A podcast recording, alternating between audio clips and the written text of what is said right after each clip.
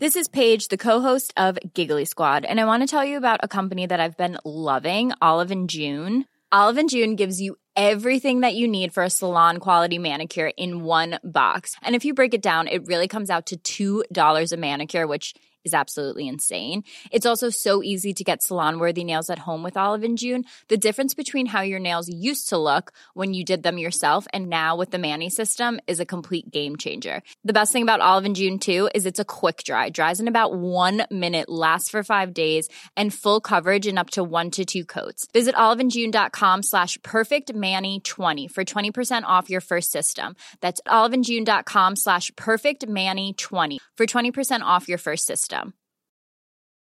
It's that time of the year. Your vacation is coming up.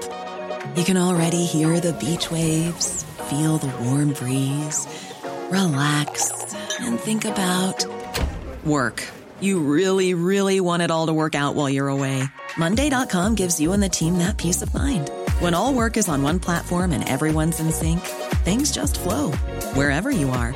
Tap the banner to go to Monday.com. Hi, I'm Daniel, founder of Pretty Litter. Cats and cat owners deserve better than any old fashioned litter. That's why I teamed up with scientists and veterinarians to create Pretty Litter. Its innovative crystal formula has superior odor control and weighs up to 80% less than clay litter. Pretty Litter even monitors health by changing colors to help detect early signs of potential illness. It's the world's smartest kitty litter. Go to prettylitter.com and use code ACAST for 20% off your first order and a free cat toy. Terms and conditions apply. See site for details. Let's go to the Islandwood Veterinary Hospital in Newmarket, part of the Mill Street Veterinary Group, where Jane Pickett, our resident vet, uh, joins us. Um, good afternoon to you, Jane. Good afternoon, Patricia. And you are very welcome. Let me get straight into questions. This was one actually that came in uh, last week, the week before, and I didn't get around to it, and I promised the listener I would. They're having a problem with two male Jack Russells. Now, they're old enough dogs, a 10 year old and a 13 year old always got on like a house in, on fire. They always slept together, for example, in one kennel. But lately, happens around 10 o'clock every night as they're settling down for the night. One dog is kicking the other dog out of the kennel won't leave him back in. The fella that's outside then is barking to get back in and it can go on all night. The neighbours are starting to complain, so wondering any remedy for this and why would it suddenly happen? Okay, this is a really interesting one. So if we have a, an environment where we have two dogs you know, there's always going to be a little bit of a dynamic between them. It's like humans. We all have different personalities. We have different ways of getting on. And the same goes for dogs. Um, if it was a, a, case that it was younger dogs, I'd be saying, well, you know, is there a bit of a dominance issue here? Is somebody a little bit more dominant and, and the other a little bit more submissive? And I, you know, going down the route of castration tactically um, in that situation can can help to settle down the power dynamic but that's something you'd want to discuss with the vet um, in your own particular situation. But that doesn't sound like the case here. It sounds like they're older dogs so this is a well kind of uh, you know a, a well formed relationship. I would wonder if for some reason one of the patient one of the dogs is maybe a little bit more either uncomfortable and maybe needs a bit more space to stretch out when he's sleeping at night than he was before. I suppose you know there's a number of things that could be going on here and i'm not saying for definite it's that but that would be the first thing that comes to mind. Well you know do we have an older pet that might have some slightly creaky achy joints where they would have comfortably kind of curled up and slept with another dog before, are they needing a bit more space and comfort to stretch out now than they did before and they're kind of barking, and kicking the other little dog out? Um, that's a possibility. What I would say is, though, you know, if this dynamic between the two of them has changed and nothing obviously outwardly has changed that you can kind of know of when you're kind of assessing the situation yourself in your own home, I would say, you know, it might be best to try and facilitate it. Um, if for one reason or another one dog now feels that they need a bit of space in the evenings, then you know, if it's possible, I suppose space wise, financially, to give them a second kennel. Yeah. So yeah, because it's very annoying, and like, you can understand why the neighbours are complaining. There's nothing worse yeah. than a dog barking, so maybe the second kennel uh, might be the solution. Good luck with that. Mm-hmm. Dennis, one of our listeners who's listening, oh, uh, listening in the UK in Oxford, has been on. He's got a Springer Spaniel. It's a one-year-old, and he recently vomited up a stone. And apologies to anybody having food at the moment. There was yellow vomit with it. Now he seems okay since, but Dennis is wondering: is is any cause for concern? Okay, so vomiting up a stone is a bit of a cause for concern because I suppose eating things that they're not meant to, and the biggies that we normally see in clinic are stones, gravel, sticks, toys, objects from the house. That's always a cause for concern because you know, that pet might have vomited up whatever it ate, that stone, and that might be the end of it. It may have been the first and last time they'll ever do it. Who knows? In which case, as long as they seem otherwise really well in themselves, full of the joys of life, and are continuing to eat now, and there's been no further vomiting, it may be okay. What I will say though is if they seem in any way not okay in themselves, or if they're not eating, or continuing to vomit, or they just don't look quite right, I'd say definitely warrants a visit to the vet because it could be that they might have vomited up one stone, but there may be many in there. Um, so it is really something that I would say it depends on the situation. It depends on how your pet is in themselves. I would say if in any doubt, pop them to your vet.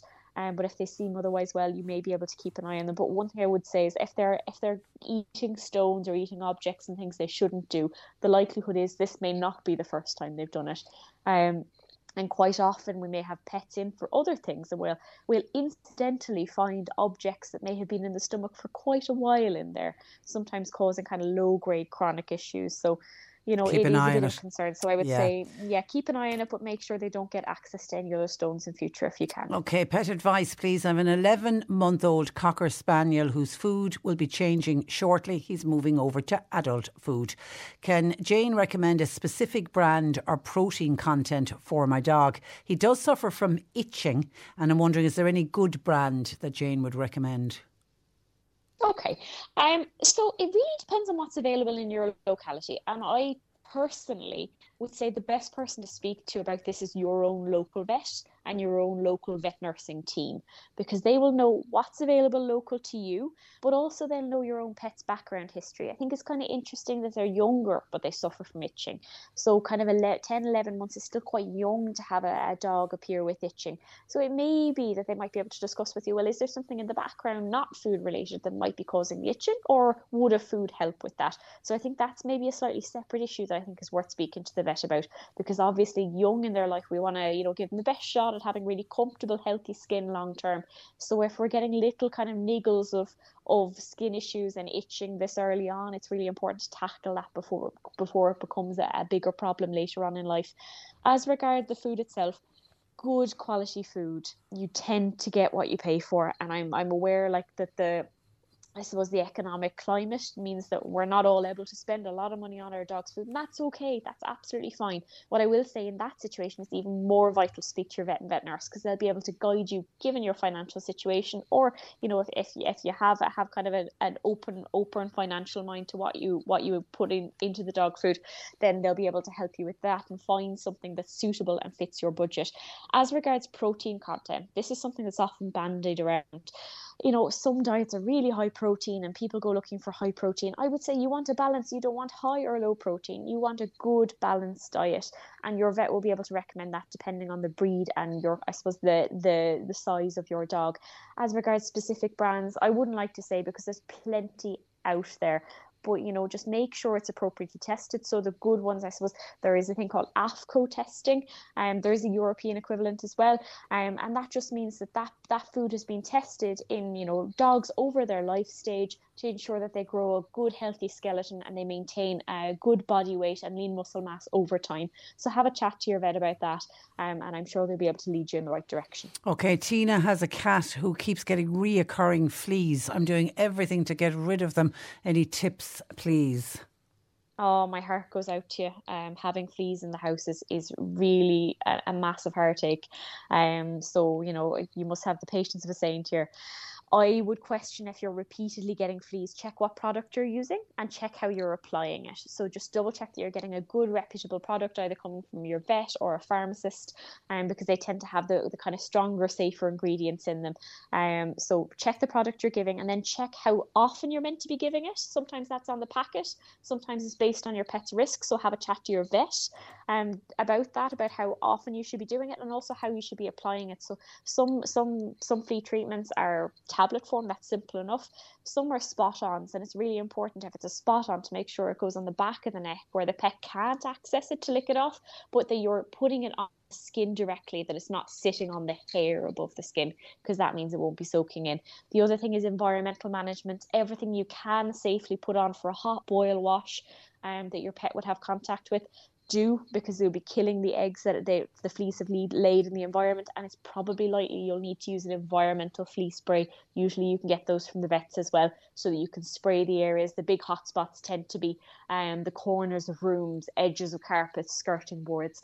They really do hide everywhere these little eggs that the fleas live so you just get waves of fleas hatching out um, and causing an issue. So there's a few things to think about there. Have a chat with your vet just double check your product interval, how it's applied, and get some environmental management going. But best of luck, you'll get there. Okay, Helen wants to know is it possible to get an antibiotic cream that you can buy over the counter? She's got a cat with a scratch that appears to be infected. Can you just purchase okay. antibiotic cream? No, unfortunately, you can't. And there's a number of reasons for that. And the main one really is your pet's safety. Um, so, antibiotics are something that are prescription only, both in human and veterinary medicine. And that's important because we need to make sure that the antibiotics we do have don't get overused and create resistance because we want to have antibiotics in our arsenal to treat disease where it's needed in 10 and 20 years time and if we're not careful that won't be the case um, so it's really important as well for the safety of your pet because if there was a situation where you know you had a cut or a situation didn't need an antibiotic or even a situation where an antibiotic might be exactly the wrong thing to do and it might need alternative treatment, then we're kind of overusing antibiotics, but also it may not be safe for our pet. So, really, if you have a pet that has a, a cut or a wound that looks like it's infected, you really need to visit the vet because things are sometimes not as simple as they appear on the surface, and your vet will be the best person to assess the damage, assess the extent of infection, whether it needs antibiotics, and then most importantly, be able to prescribe you the best fit antibiotic that's safe for your pet, most likely to be effective in that situation. So I wouldn't get something over the counter. We shouldn't legally be able to get antibiotics over the counter. So speak to your vet. Okay, listen, we'll leave it there. Thank you for that. Have a great week, and we'll chat again next Thursday. You too. Thank Thanks, you very much. Jane. That's Jane Pickett, the Islandwood Veterinary Hospital in Newmarket, part of the Mill Street Veterinary Group.